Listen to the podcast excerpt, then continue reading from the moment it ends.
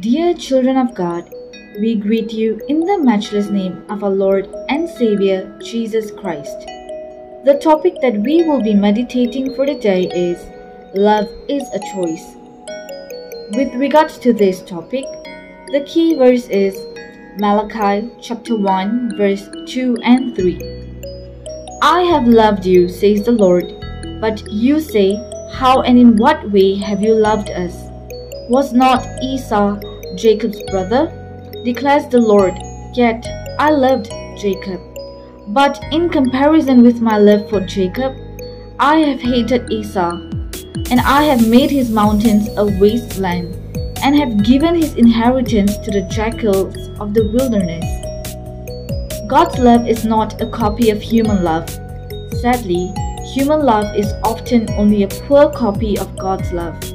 And that causes some confusion when we see God acting or speaking in ways that we might think are not very loving. We like to assume that God's love should not need our approval instead of the other way around. God's comment on Esau is confusing this way. Jacob and Esau were brothers, but for unstated reasons, God chose to accept Jacob and reject Esau.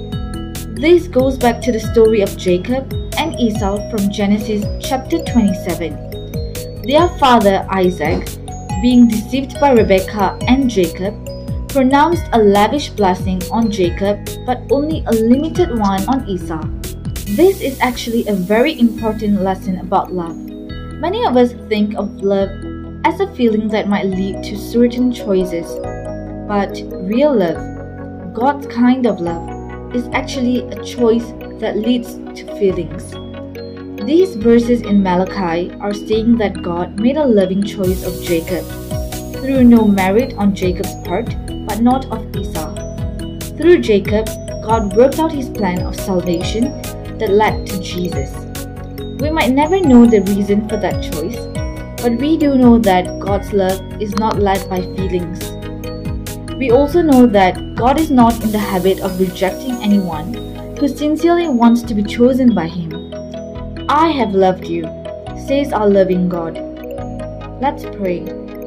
Jesus, you died on the cross to open a pathway for all of us to come to you. Thank you for loving us that much. Amen.